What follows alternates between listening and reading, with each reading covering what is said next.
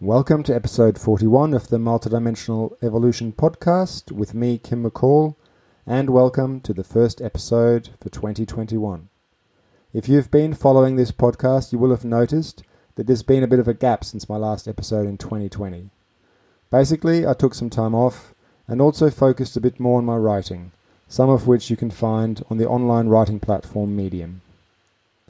However, apart from this excellent episode, I already have a couple of completed interviews waiting for you, and I'm really looking forward to bringing you some more clarifying and thought provoking conversations, as well as some solo episodes this year.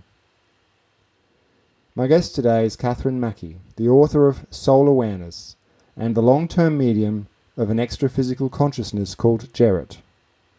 You may recall that I discussed Jerrit in some detail in episode 35 with clinical psychologist Tom Zinser. Working through Catherine as his medium, Jarrett advised Tom Zinser for several years with Tom's most complex clinical cases. The remarkable multidimensional therapeutic insights generated by that cooperation was what inspired me to invite Catherine onto the podcast. Ideally, I would have liked to have interviewed her and also Jarrett speaking through her, because I'm really intrigued by what it is like for an extra physical consciousness to work through a physical person, and I would love to explore that relationship from both sides of the coin. But as it turns out, Catherine was retired, has retired from mediumship. In this conversation, she talks about how she learned about mediumship and her ability to communicate with Jerrit. We explore what it feels like to be channeling another person and how you can be sure it is not just part of yourself. We talk about the kind of obstacles there seem to be to interdimensional communication, and by contrast, what facilitates such communication.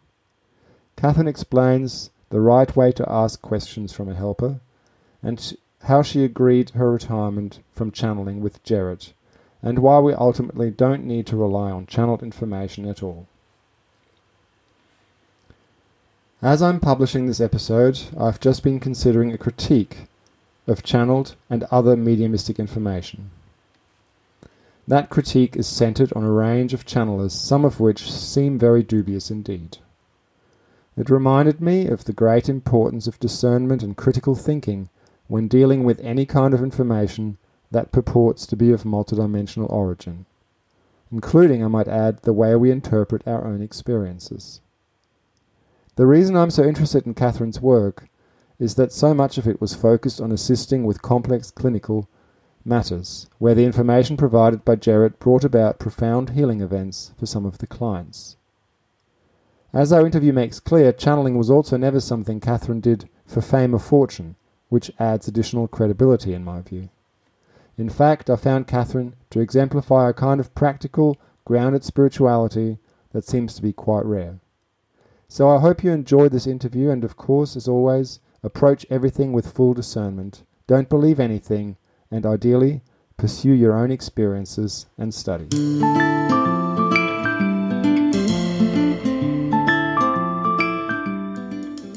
Yeah, I'm really looking forward to exploring your relationship with Jared because I I was so uh, inspired really by uh, my discussion with Tom Zinser, which mm-hmm. was in episode 35 of this podcast, and and his book and so I'm really glad that you've that you've um, then that you've decided to come and have a chat with me about your relationship with Jerrit. Sure, sure. I, I guess um, part of what drew me to it, I was curious what you might be curious about. Yeah. Well, I guess really, I mean, I would like to, you know, you've written your own book uh, about, uh, and we'll talk about that a little bit, but but what I'm really curious about is the relationship, that whole relationship between a physical person and a non physical person.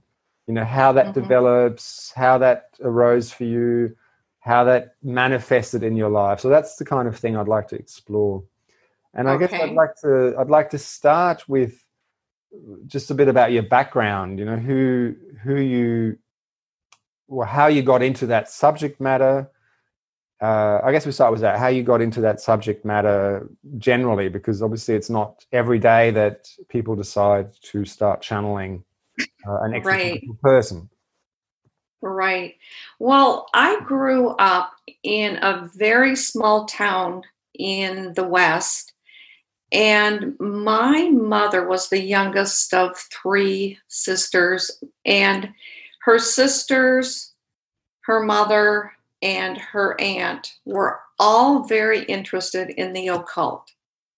So I grew up with a Ouija board and um, kind of paperback books about um, poltergeists and ghosts and chair tipping and just kind of all of that dramatic type of uh, thing. I, you know, I don't know um, what got them interested, but of course, with them interested, I was too. And um, you so know, did you I, attend? I did you attend Ouija? Like, was your mum? Would she like use a Ouija board on a regular basis? You'd be there as a kid watching that kind of thing. Right, right. Yep. I would watch. And then, you know, when my sister and I were old enough, we would, you know, sit with them and, and do the Ouija board. And w- my, I, my sister and I, and it seems like there were a couple of girlfriends, we would do the Ouija board also. But I remember reading, and I don't remember these magazines. They were kind of like um like a magazine or a paperback, and I don't remember the names of them. But it was a it was a regular uh, monthly edition that my aunt would have, and and somehow we came into a big stack of them. And in one of them, I read about automatic writing. So for some reason or another, as a 14 year old, I thought that would be something interesting to try. So I did. And um, you know, all I did is I I just sat down and got comfortable and put a notebook on my lap and a pencil in my hand and um, you know I w- I wasn't sure what I was supposed to do, but I just did it with the intention of automatic writing, and and I did, and I could. Uh, the only thing was the message that came through. I don't quite remember it, but it wasn't very friendly. It kind of frightened me, and um, so I quit, and I never did it again. And you know, knowing what I know now, when you try something like that and you're not sure what you're doing, you're going to attract probably a very low lying spirit because you know they're always looking for entree somewhere. So that was kind of the end of that, and um, And you I- know, I- I didn't try it again forever. Yeah, I mean, I know I was going to ask you about that because even with Ouija boards, um, I've never used a Ouija board, but I've had friends that you know in their in when we were in our twenties, and they were you know in a stage of life where they were like drinking and and then man, oh let's do a Ouija board, and they did a Ouija board, and they got some messages through that were quite scary for them as well, uh, which makes sense. And and my daughter not that long ago told me about that she was at a party and they were doing Ouija boards. And i guess the the thing that arises for me around that is exactly what you just said is that we might you're kind of opening yourself up and you're inviting people through but you have no idea who these people are and uh, quite often when we are young and you know maybe under the influence or just we don't really know what we're doing you you may well attract people who are manipulative and and um, don't have your best intentions at heart was was your mum talking to you about those kinds of things? Was she conscious of that, or was that things? no, she later? she wasn't. You know, um, later in life, probably. Oh my, maybe my late teens.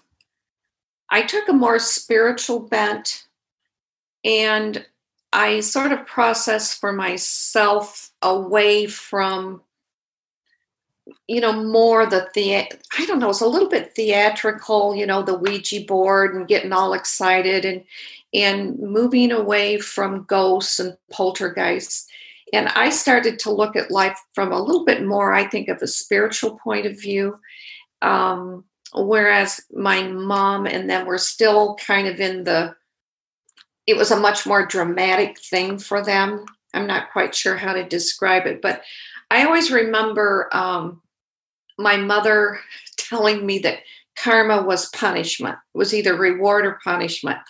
And I never bought that idea. I felt like she had it wrong because I felt like that the world was something better than that. And so just I just sort of di- diverged off of the path that they were on as far as this. So in my late teens, early 20s, I started reading different books and and what sort of things what sort of things influenced you at that stage?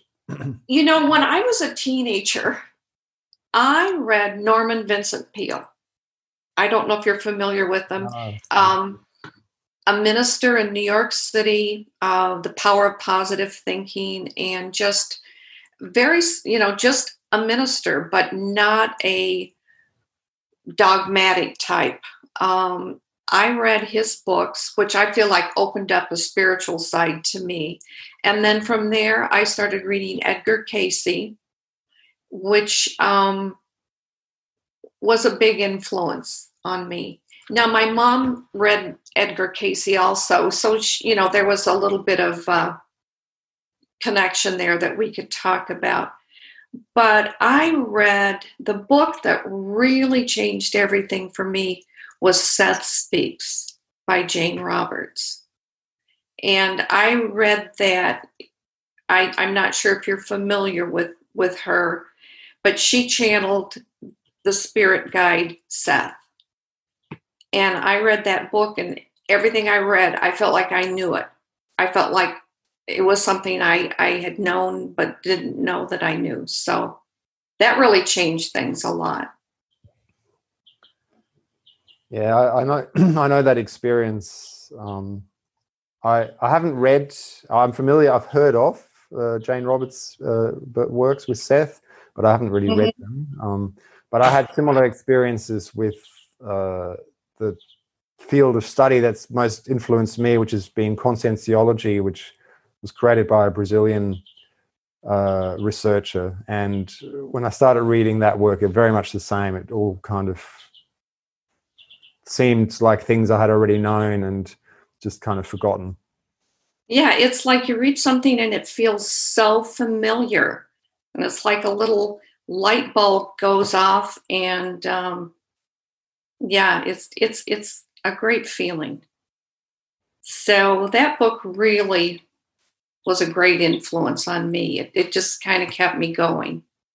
And did that then also sort of re-inspire you to try and uh, channel, essentially? No, it, it didn't because that was um, probably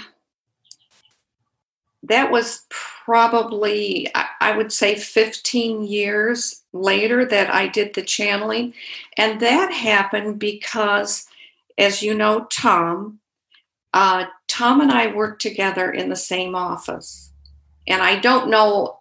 I, I watched your interview with him, and I, I don't know if he told you that story, but I overheard him talking about some things that were metaphysical.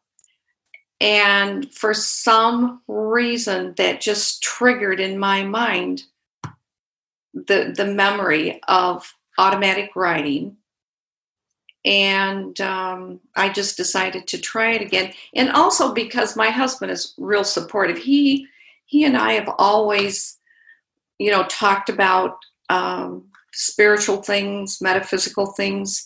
Uh, Carlos Castaneda's books. You know, he my husband's read all of those books a couple of times. Um, I, re- I think I got through the first one, but he fills in all the blanks for me. Right. So I don't know, things just kind of came together and I decided to try automatic writing again.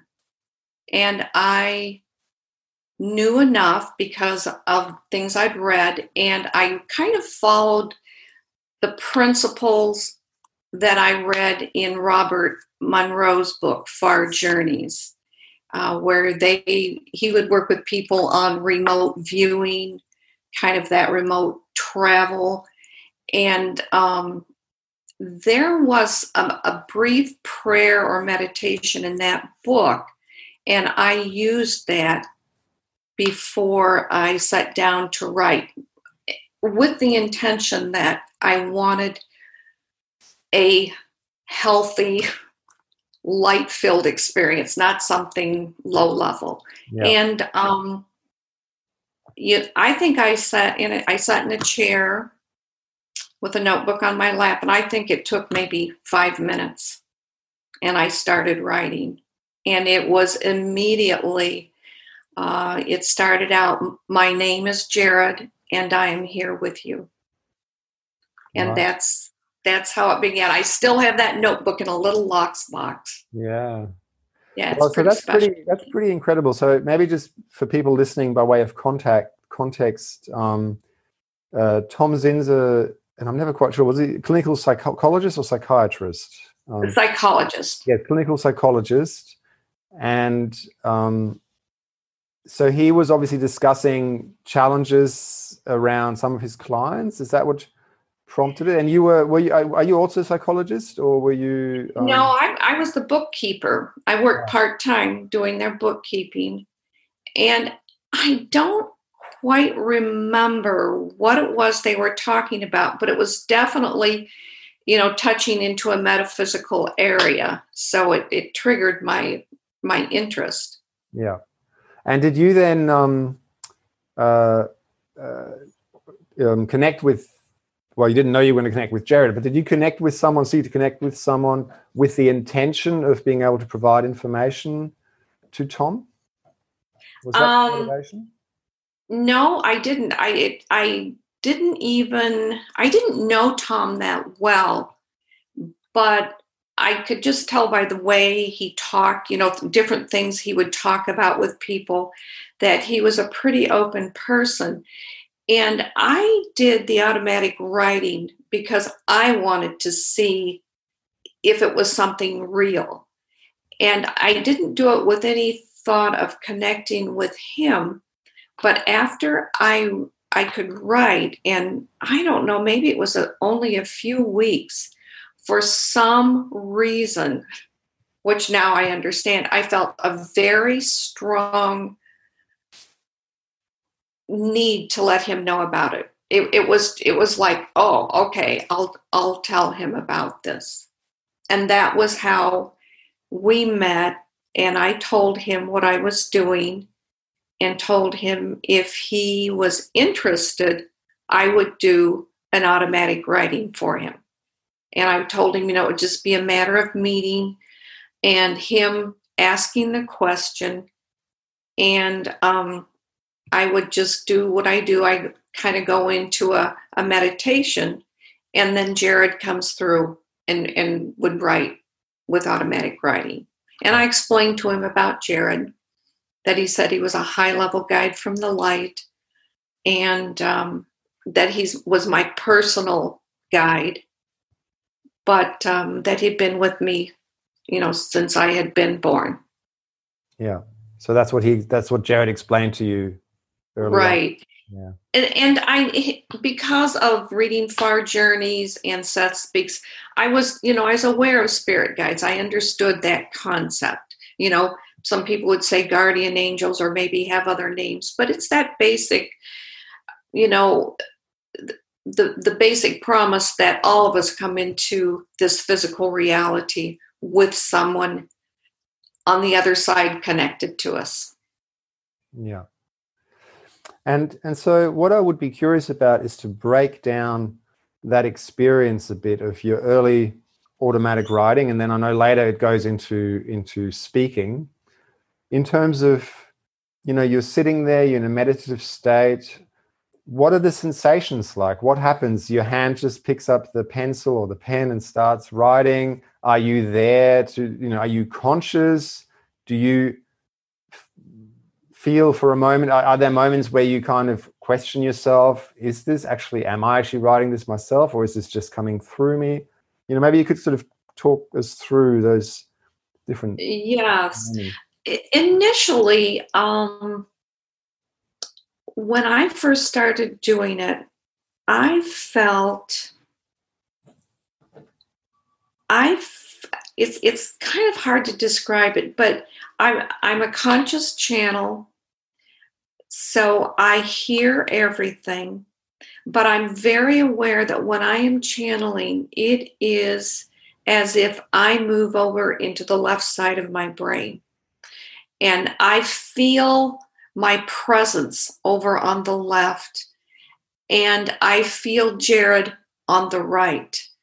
And when I would sit to channel with automatic writing, I would usually um, hold a pen in my hand and I do a little meditation, just a, a, silent meditation in my head, and it usually only takes seconds before I would feel my right arm would begin to tingle. It would get real, um, kind of like a little vibration from just above the elbow right down and through the fingers.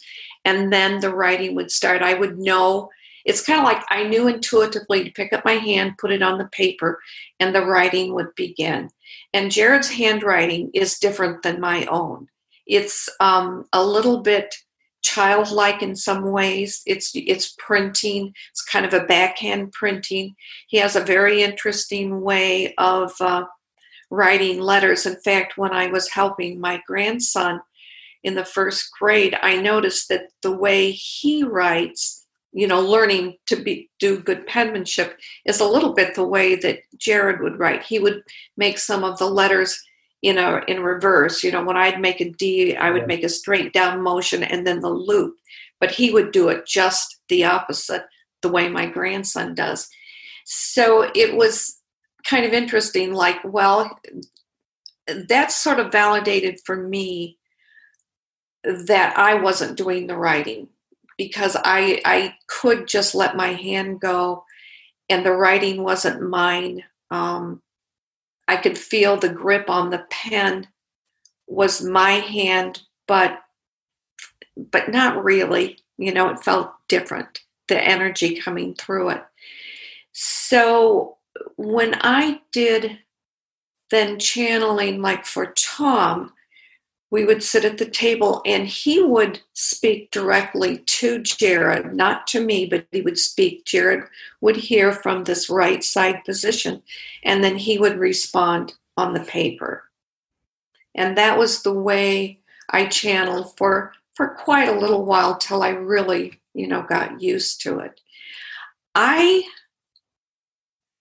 I got comfortable with the writing in that I would try to take control of the pen, and I could. So I could tell the difference between when I had control and when Jared had control of the pen. And it's it it was easy for me to just step aside and let him have it. You know, sometimes the things that were written, I would sort of question and I I monitored myself all the time to make sure I wasn't imposing any of my thoughts or concerns into anything that he wrote. Yeah, that's what I was going to to ask also is whether some of the information that came through Jarrett to what extent did it correspond to your own beliefs and understandings? And at what you know were there times when you were kind of surprised or or you know felt that you were seeing things and learning things from the information that was coming through you? I was often surprised. Um, he never nothing ever came through that alarmed me because his message has always been loving and I feel light filled. It's not judgmental. Um, so I always felt comfortable with it.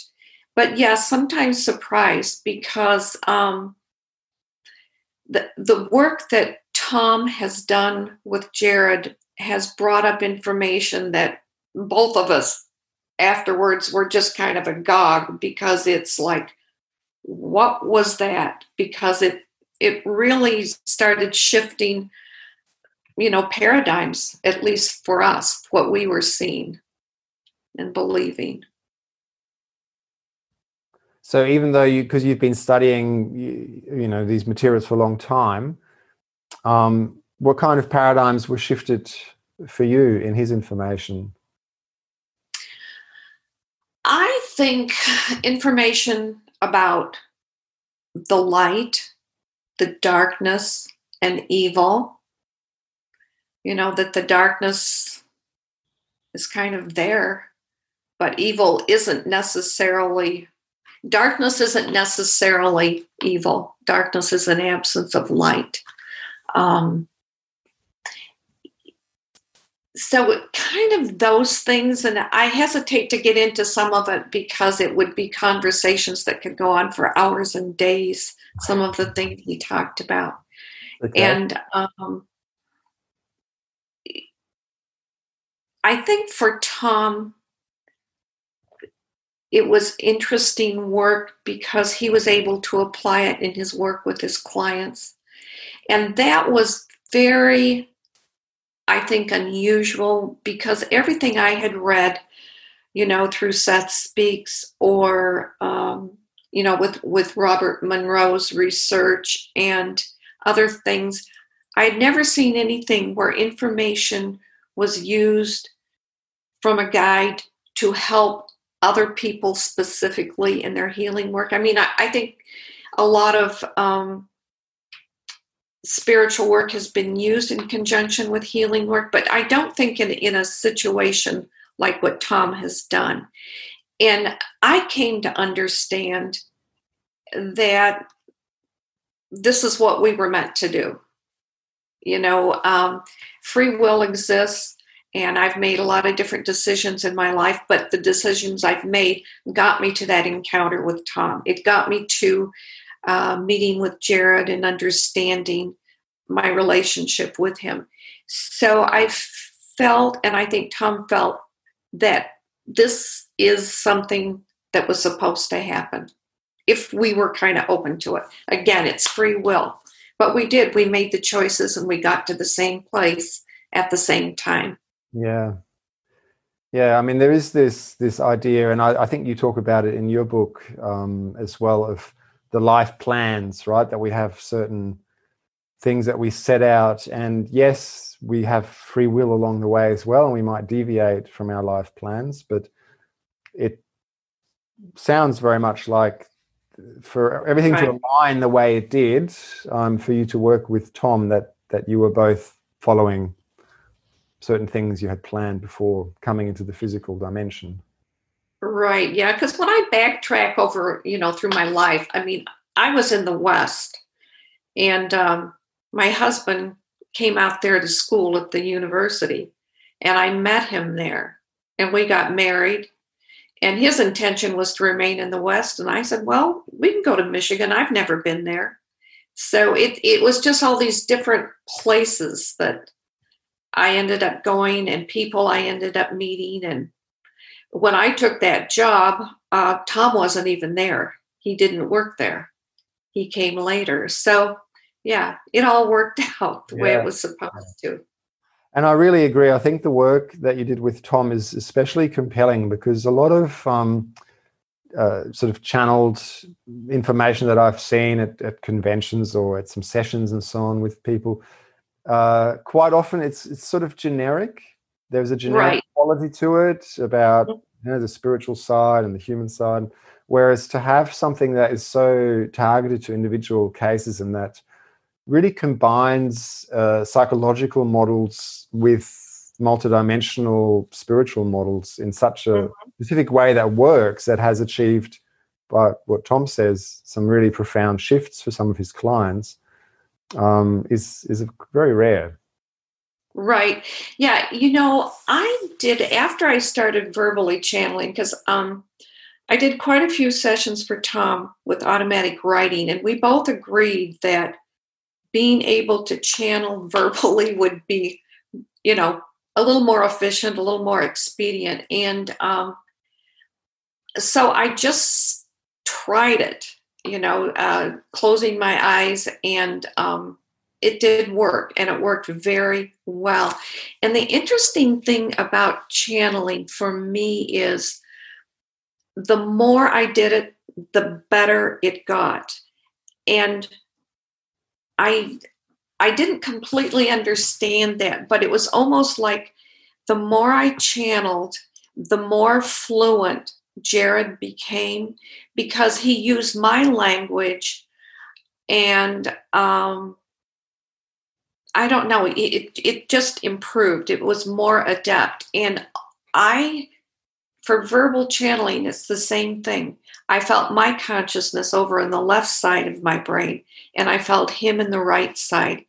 And I always heard the questions that were asked, I always heard the answers that he gave.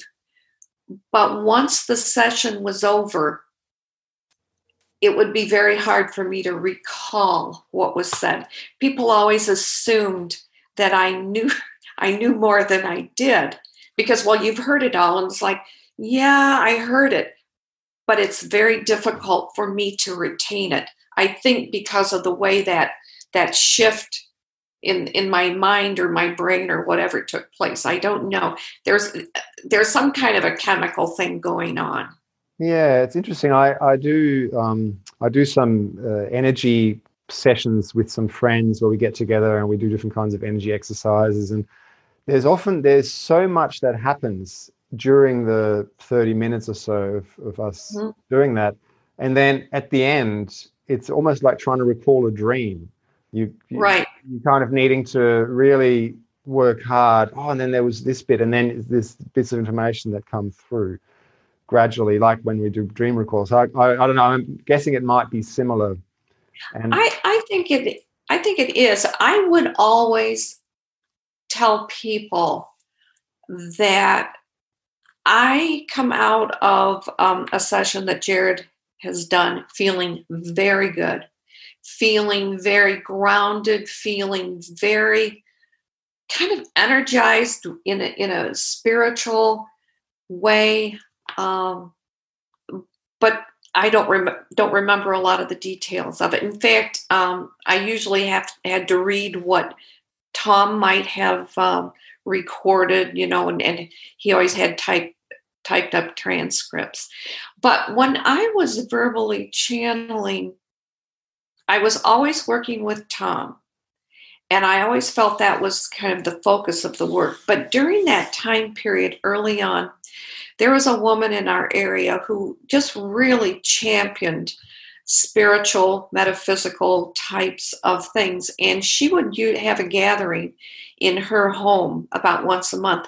And there would be 50 people. She had a very large um, room, and there would be 50 people there and she would invite in speakers and different people and i did group channelings there quite often and those were really uh, pretty exhilarating because i don't know there was something about when you gather a room full of people who are open and um, want to ask questions and that they would ask Jared questions. And a lot of times, what we did to keep the whole thing kind of under control and coherent, people would write down questions that they were interested in or subjects.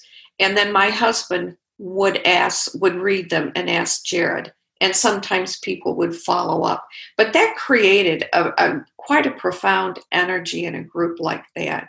And for me, it was it was kind of amazing.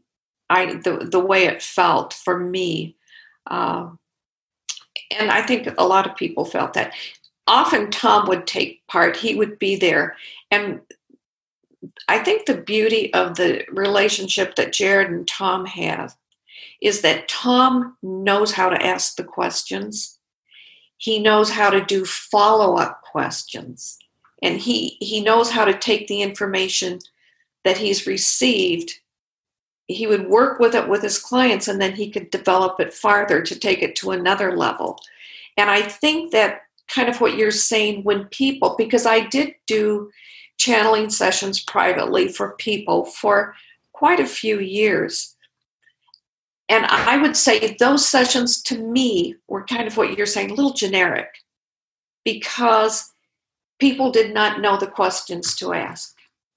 They were asking, I think, generic questions, you know, not real pointed, focused questions. If if that makes some sense. Yeah, yeah, absolutely, absolutely.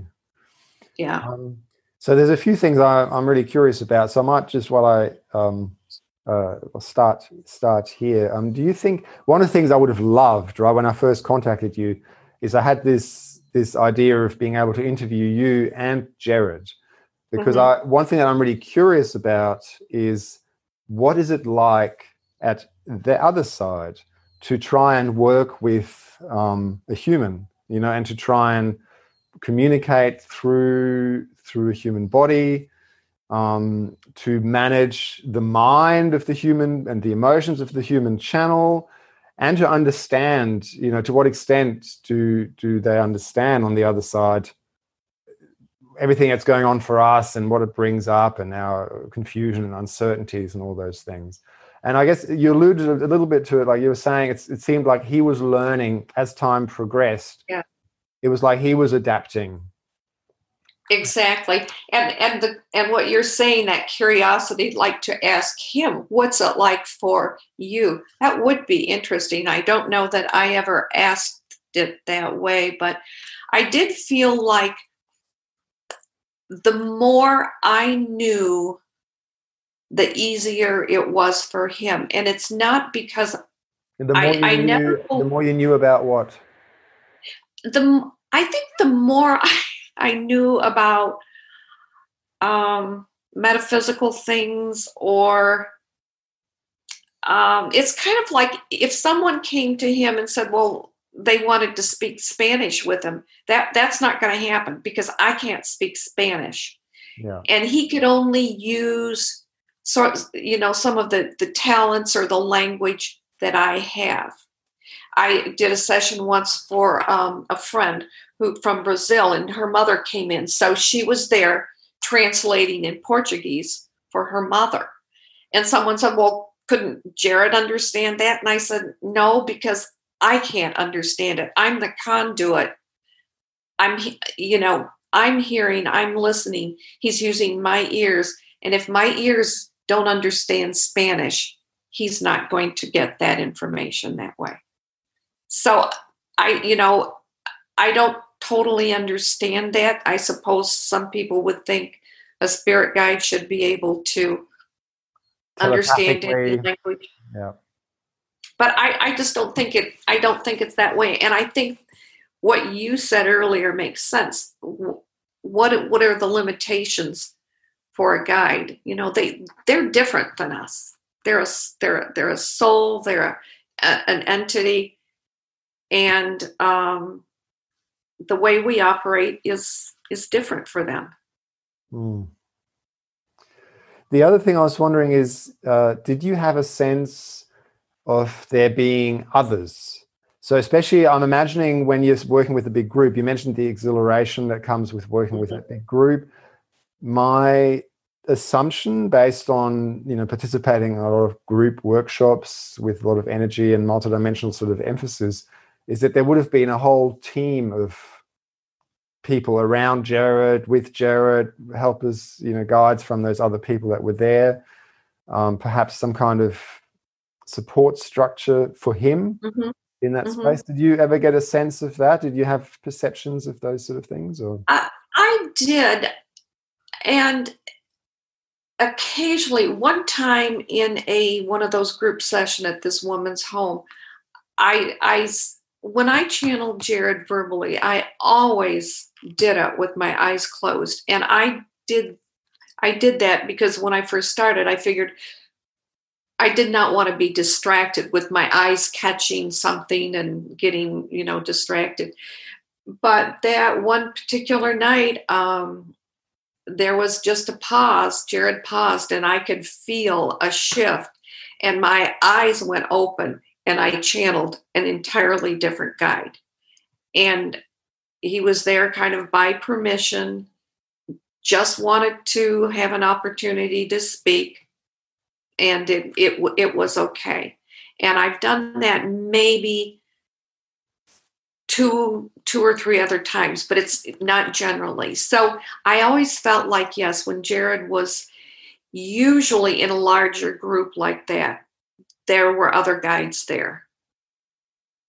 And but usually when it was just uh, he and I and Tom working, then basically it, I, I didn't feel of that as much. It was a little more focused work.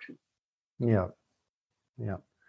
And what about sensations of energy? I don't know if that's something that you, uh, you know, that's part of your practice or so on. To to notice, like, would Jared's arrival sort of be accompanied by? Um, for me, energy is quite an important thing. Like, it kind of is a you know, kind of a, a gauge of something shifting. Like, I feel mm-hmm and when I say energy, it might be like literally like like you mentioned the tingling sensations around your your hand, that kind of thing. It might also be a sudden, but maybe subtle shift in mood, uh, sort of mm-hmm. feeling slightly uplifted or um, slightly altered in my consciousness. Mm-hmm. Did you have those kind of sensations when, as the process started, or when Jared would come in for channeling? I yes, I do, and um, like I say, when I when I verbally channel, I always I just shut my eyes, just take a couple of breaths, just sort of let everything go, and I feel the energy come in.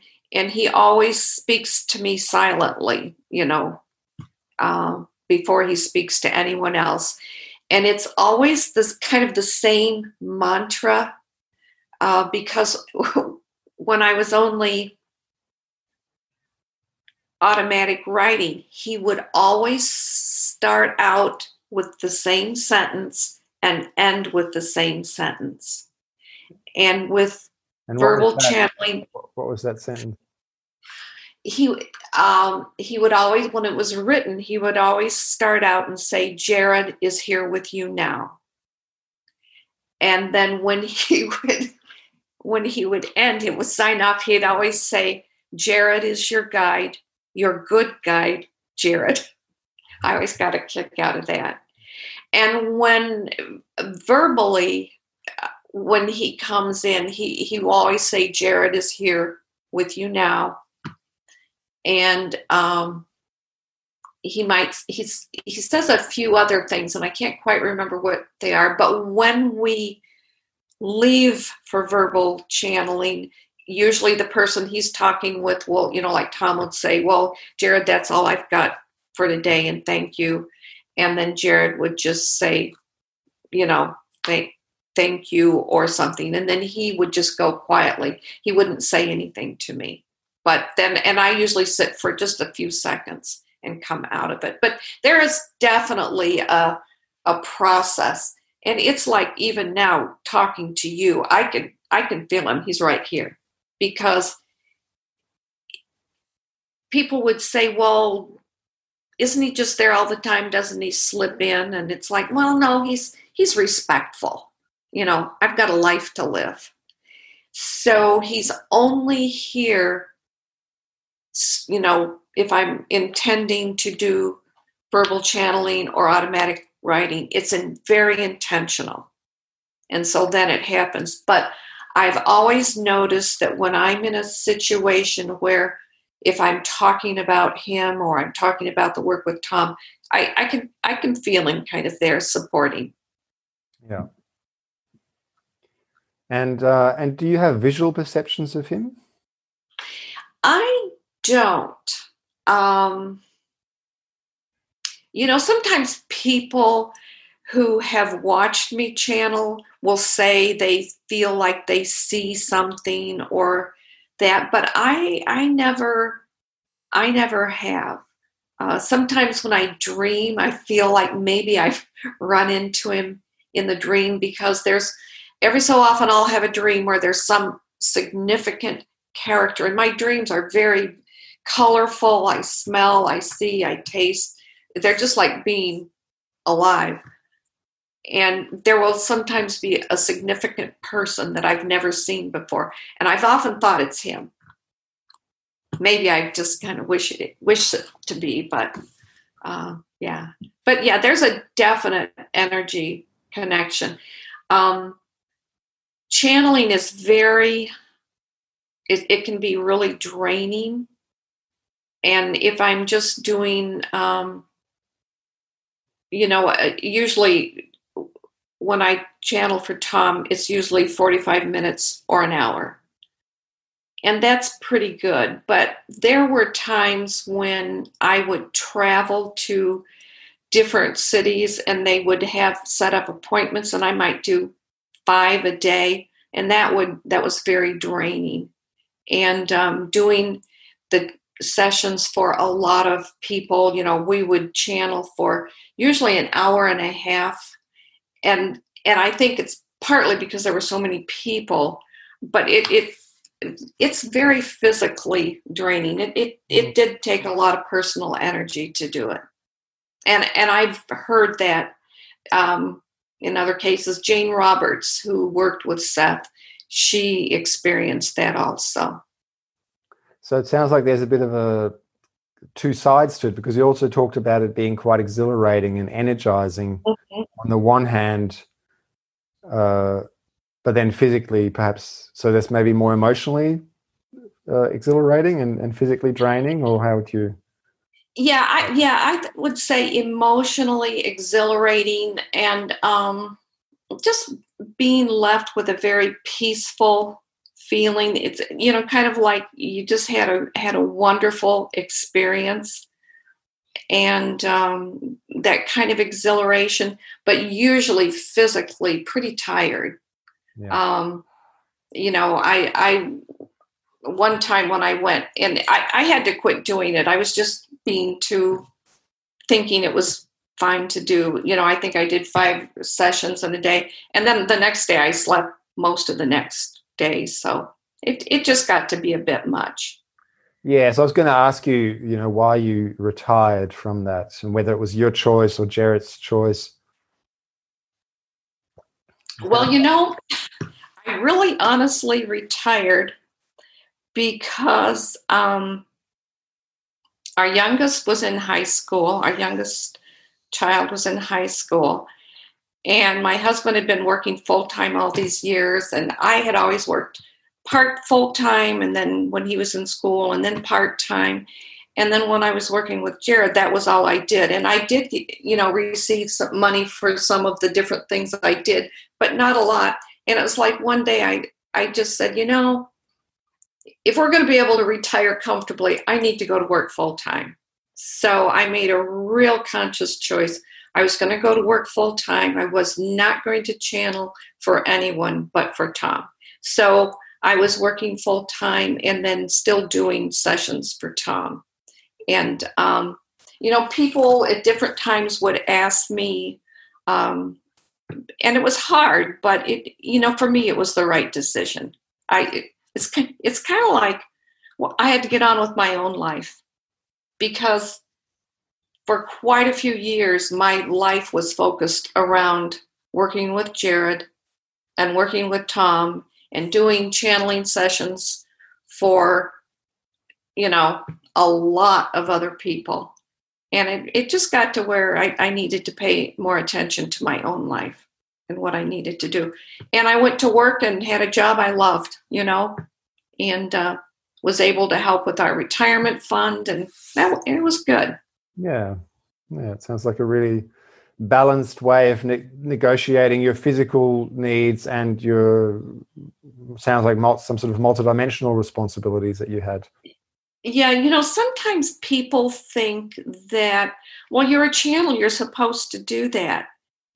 Well, not really. You know, um, you can do with it what you want. It's it's my life, and you know, Jared was fine with it. It's. Yeah. I was going to ask, did you have a discussion with him? Did you go, here, this is what's happening? I, yeah, I, I certainly did, you know, mm. and, and it is, he, as he would say, you know, it's your life and it's your decisions and we've done our work. And I'll have to tell you, I felt I had reached a point also with Tom, because he was at a certain point in his work I reached a point where I felt like Jared and I had done what we needed to do because the body of information that Tom gathered from Jared, he could continue working with clients without needing to talk to Jared a lot about those individual clients. And he had gathered a body of knowledge that I felt needed to be written, and Tom has written it. Yeah. And, and I'm- teaching it as well. I think that's the plan. He was saying he's now planning to to teach it in some way to help people train in that space.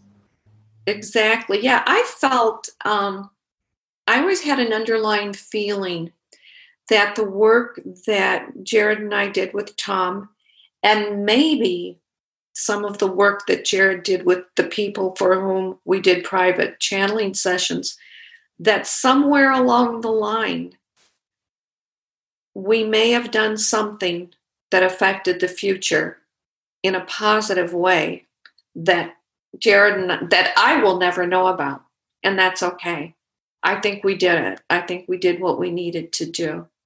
So that was part of the reason why it was easy for me to say, okay, now I can get back to work, start making some real money, start making, you know, so we can help our kids with college, so we can save up for retirement. Because I felt like it, the work was done, essentially. Yeah.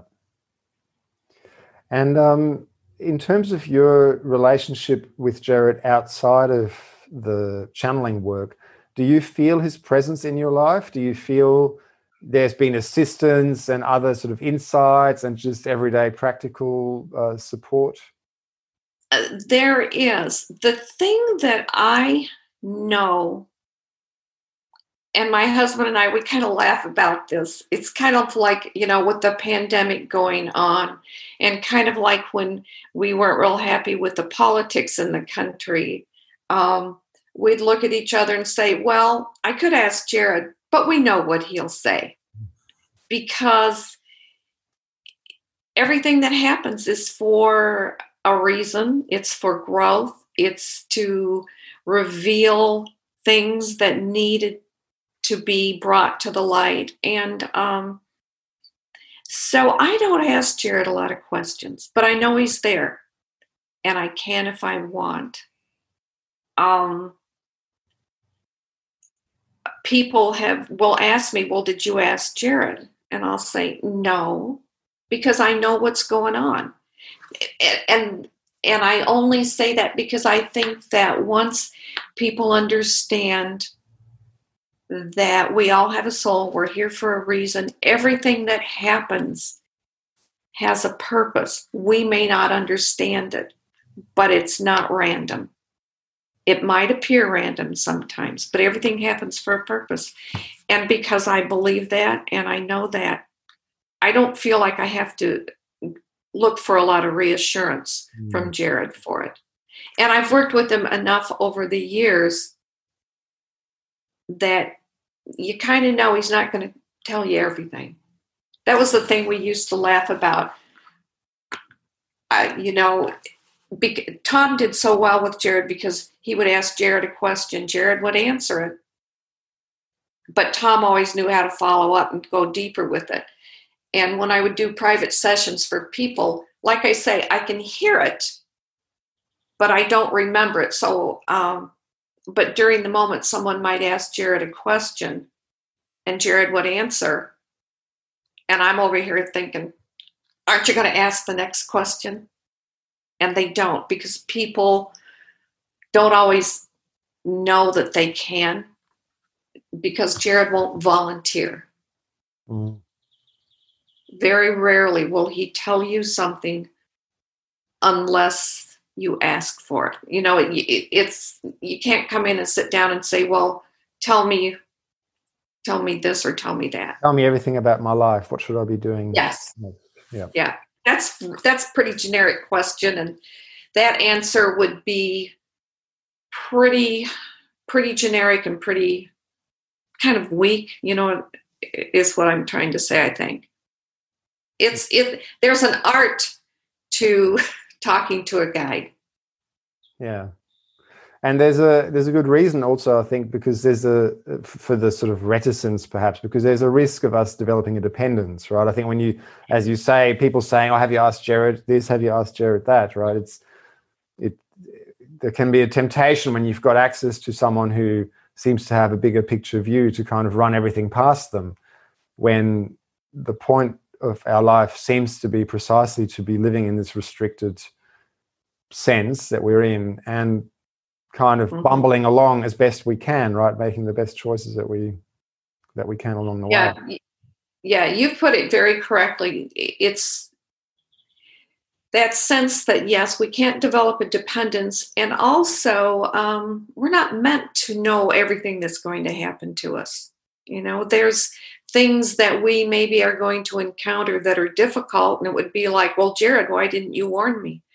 Well we have free will and we need to we need to be able to live it not not have everything every challenge taken out of our path because we we won't learn we won't grow if we don't have those experiences you know jared would always say that you know i'm i'm here to help you know who you are and that you are a part of the universe you're of the light you have knowledge within you and i mm-hmm. think th- that's why when i say i don't need to ask him a lot it's because i know that i i kind of understand what's going on and i can accept it even though it might make me sad or mad or or whatever. Yeah. Yeah. Um i think that's really the kind of things that I had to ask that I was curious about around your relationship with Jared. I guess um, you know I enjoyed I enjoyed your book, nice and succinct kind of summary. How did that come about? So the book's called Soul that, Awakening. That Jared wrote that book. He auto, I automatic wrote that, and it is the strangest thing because I, in fact, I asked my husband tonight, I said, Do you remember what year that was? He dictated that, you know, through automatic writing. I didn't ask any questions. I would just sit down and start automatic writing. Right. And I collected it all. And it was like I forgot I had it. And one day I found it in a pile of stuff and I showed it to my husband and uh, he read it and he said, "Well, we we really need to publish this. We really need to get it out there for people to read." So um, I drug my feet on that. That's why the dedication to that book says to Gary, who insisted, and uh, he did he did all the legwork on it. Um, the only thing I did is I typed up the manuscript from the handwritten pages. And um, every just very very slightly corrected some grammar just to help make sure that everything made sense. But really there's very very minimal editing on that because i did not want to alter sentences too much because while they might not make sense to me, they might make sense to someone else. And when I reread it, I am kind of astounded by the book, tell you the truth. It's like I read it again for the first time. Right. Yeah. I mean, I get that with my own writing sometimes, right? I read some things I've written myself and I go, wow, did I write this? I, I know. It's like, gee, yeah yeah that I, I really like that little book and and you yeah. know uh, we we didn't write it to make a bestseller but uh, again it's that thing of if there's someone who needs to read it they'll find it. And so you know we get about $14 a year from amazon for it but uh, it's out there. And uh, yeah i'm glad do you have much to say? So there's there's a few things that you know reading it um uh, i guess i'm kind of curious about i find quite quite i guess we get drawn to things that that either confirm things that we already think or mm-hmm. believe or um, or understand or you know things that kind of uh, add something new. Uh, i i thought there was a little chapter and for people who haven't looked at the book yet, right, is basically it's I think it's about 28 or so chapters, but they're often quite brief. They're often like two or three Yeah. paragraphs of on a- Right. on, a, topic. Um, there's one on what's called the shift, Mhm. which uh, I guess you know that's a, a theme that is found throughout uh, spiritual New Age and even uh, traditional religious communities that there's some transformation that's coming. Right, we're all kind of there's many different ideas about some kind of transformation. Now, the thing that I found interesting with just that little few passages that Jared there put, and I might just read this um, this sentence that I copied here. Uh, this enhancement of Earth is a slow, gradual process, and the signs of its unfolding are global as well as personal. It is painful, as individually, people struggle on many levels. In the mass consciousness, society struggles as well. Um, that is quite a different message from the more, uh, I don't know how to quite say it, but those those uh, ideas that there's going to be this sudden awakening or this mass Oh. shift, you know, that sort of you keep finding in the New Age kind of community. And it resonates very well with the understanding that we have in conscientiology, which is this Brazilian framework that, uh, that I study in, where we talk about this process of, of para reurbanization that that the both of the well basically that the state of consciousness on the planet is being shifted, is being changed, is being reurbanized. Mhm. But that this is a very gradual process. It will spread out over uh, several generations yet, and it will bring a lot of pain as old consciousness, old old belief systems, and so on, kind of dig in their heels and resist and fight, and um, are gradually replaced by more expansive and and so on you know, states of consciousness.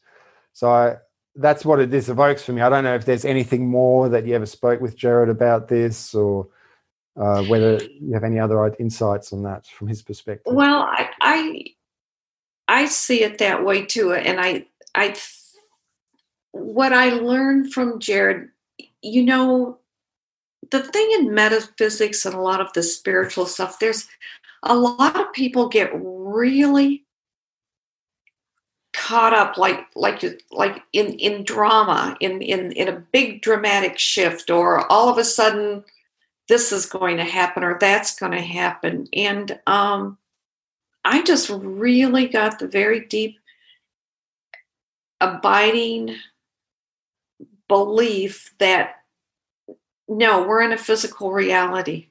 It has to transition through stages. It has to transition through human consciousness becoming more aware making different choices you know and and we've when we think back to 500 years ago what this world was like already it's happening but it it's going too slow for many people. But i think it's the way it has to happen and um it's going too painfully for many people. I think that's the thing, right? We're yeah wanting to avoid this.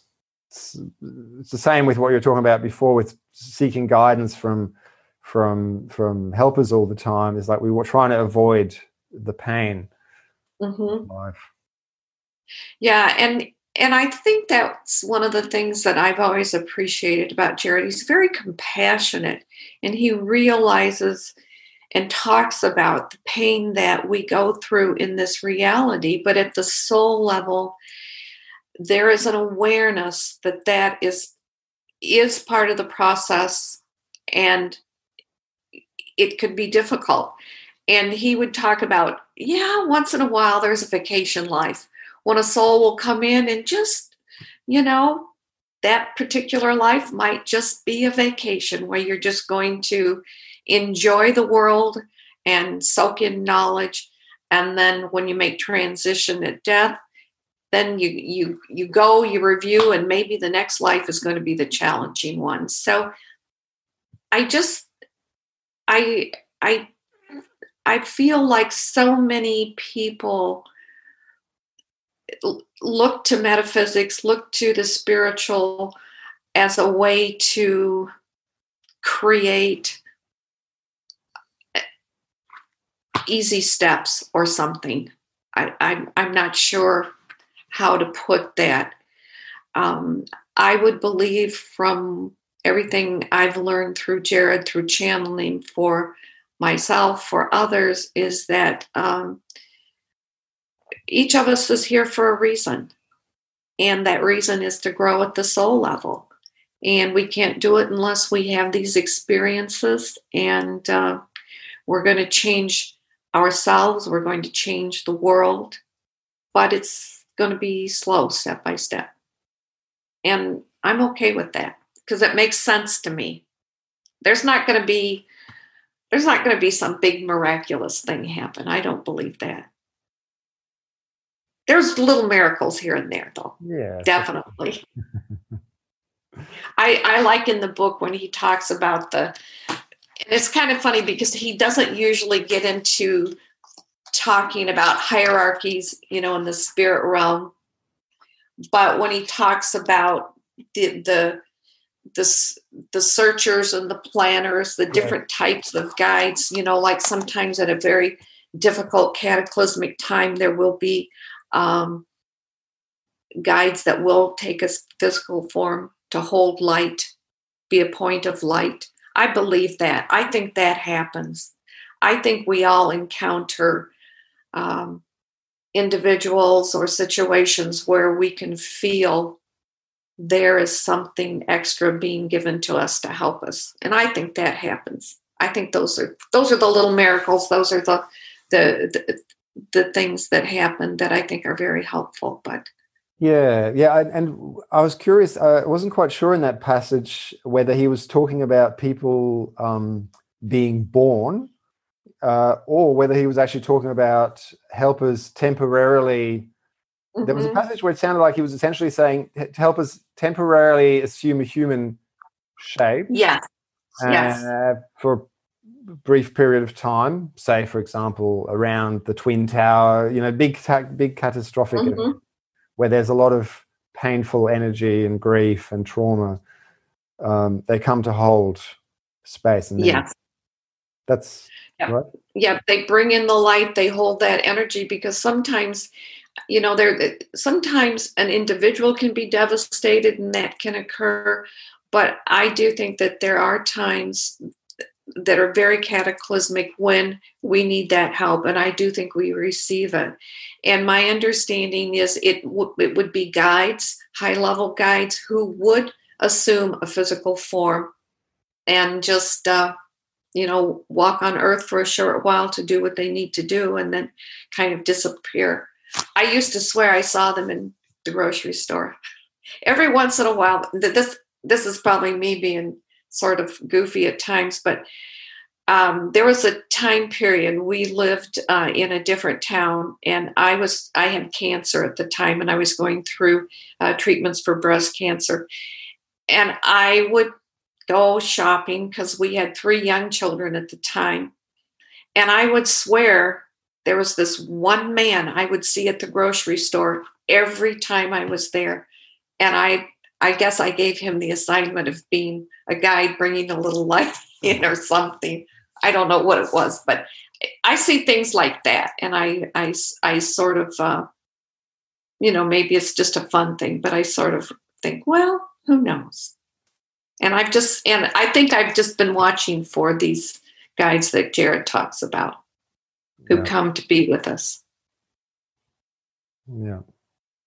Yeah, and it's it's tricky with those things. I've I have I've had situations as well where I've they still resonate with me, like encounters with there weren't even encounters. I never spoke with these people, or, or maybe mm-hmm. just two words, but there are these moments that had a certain magical quality to it, where something shifted in my life, or some insight arose from that interaction, and yes. um, then you know I make it give it a certain meaning, maybe it didn't have that mm-hmm. meaning but it had an impact in my yeah and and i think when we do that i i kind of think that's okay because i thought i thought well even if that person wasn't a guide manifesting physically as i might think maybe the fact that i even thought it gave me some comfort that I needed at that moment because it's kind of a spontaneous thing, don't you think? yeah that feeling. yeah Yeah. yeah definitely so thanks so much for coming on and also thank you you know jared for all that work that he has been doing Yeah. It it yeah, it was very meaningful to do the work with him and um it's something that I've always been grateful for and appreciated and it was always something that I I tried to always do my best. I I felt like um I was a clear channel. I I just I didn't have any reason not to be, you know. I I knew it was important and um it was easy to step aside and let him do what he needed to do with Tom. And I think that good things came out of that work. And that means a lot to me. I, I appreciate that I was allowed to do that work. It was meaningful. Yeah, and I just on the clear channel part, I mean, I, I it, it seems quite significant. I think that it wasn't uh, a commercial exercise. You know, there are some uh, big scale commercial channels, Mhm. uh, large scale commercial channels, and um, I think that must create pressure on providing certain kinds of information and um, showing up in a certain way. Uh, so there's there, there seems to be a purity, I, and I don't know. I, I don't think there is an issue with people necessarily, you know, making it a job because, it, as you say, it is Mhm. it is energetic investment. It is tiring, um, but it it does has it does have the potential to to perhaps you know create it adds something else that that could detract from just transmitting information as you as you get it. Right. You know, um, I did it for a while, you know, private sessions for for people and and a lot of the people were clients that had worked with Tom and were aware of him and just kind of word of mouth. And I think I did it because once people that worked with Tom knew I could channel and they because Tom would explain about Jared, they wanted to talk to Jared. And um so for a while i think i enjoyed doing it but i really did get to the point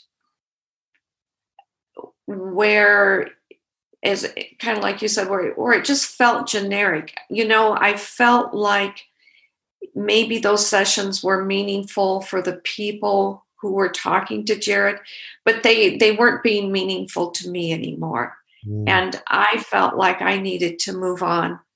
And because the work that Jared did with Tom was at such a higher level. I mean, the work they were doing was just kind of way beyond, you know, the questions that most people ask. And it's not that they're asking bad questions, it's just that for me personally, it, it started to become almost um, monotonous. And I, I don't mean that unkindly, but it's it's it made me realize that being a, a channel who was going to channel for other people that wasn't my calling. That wasn't for me to do. It was it was to do the work with tom. And um, so that that and and because i felt that work was so important i could stay as clear and and step out of it. And partly because tom trained as a psychologist, the level of discussions that he and Jared have, I don't think I could have had them because he had, he was speaking English, but it was like a different language. You know, it was very professional. And Jared could keep up with them. They they could talk about it. So I could stay clear and and uh, that was real important. Yeah. Yeah. Yeah, and I really would encourage anybody who hasn't yet. Uh, I've probably said this already, but if you, you know, I'd encourage anybody who hasn't yet to go back and listen to the discussion with Tom Zinser and Yeah. to check out his website. yeah it's that i listened to that and it was a very good interview and it just gives people a lot to think about Yeah, yeah, yeah. well, thanks so much, Catherine, for coming on. I really appreciate well it. you're welcome i, I enjoyed the conversation and uh, I wish you all the best.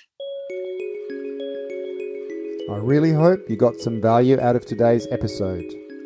If you did, why not leave a positive review on iTunes and share it on social media to help others find it? The tune seeing us out is another one from Axel Teslev. This one is called Akasha. You can find more information about today's guest on my website, multidimensionalevolution.com, including any links to their work and their contact details. On my website, you'll also find my blog and information and reviews about my book, Multidimensional Evolution, which you can purchase in any good bookstore if you want to show your love for this show and get practical info for your own exploration of consciousness. Finally, please get in touch, whether it is to ask questions, share experiences, or suggest guests and topics. I always love hearing from people, as I believe it is through sharing with each other that we can all grow together. Until then, or until you tune in again, I am sending you my very best energies.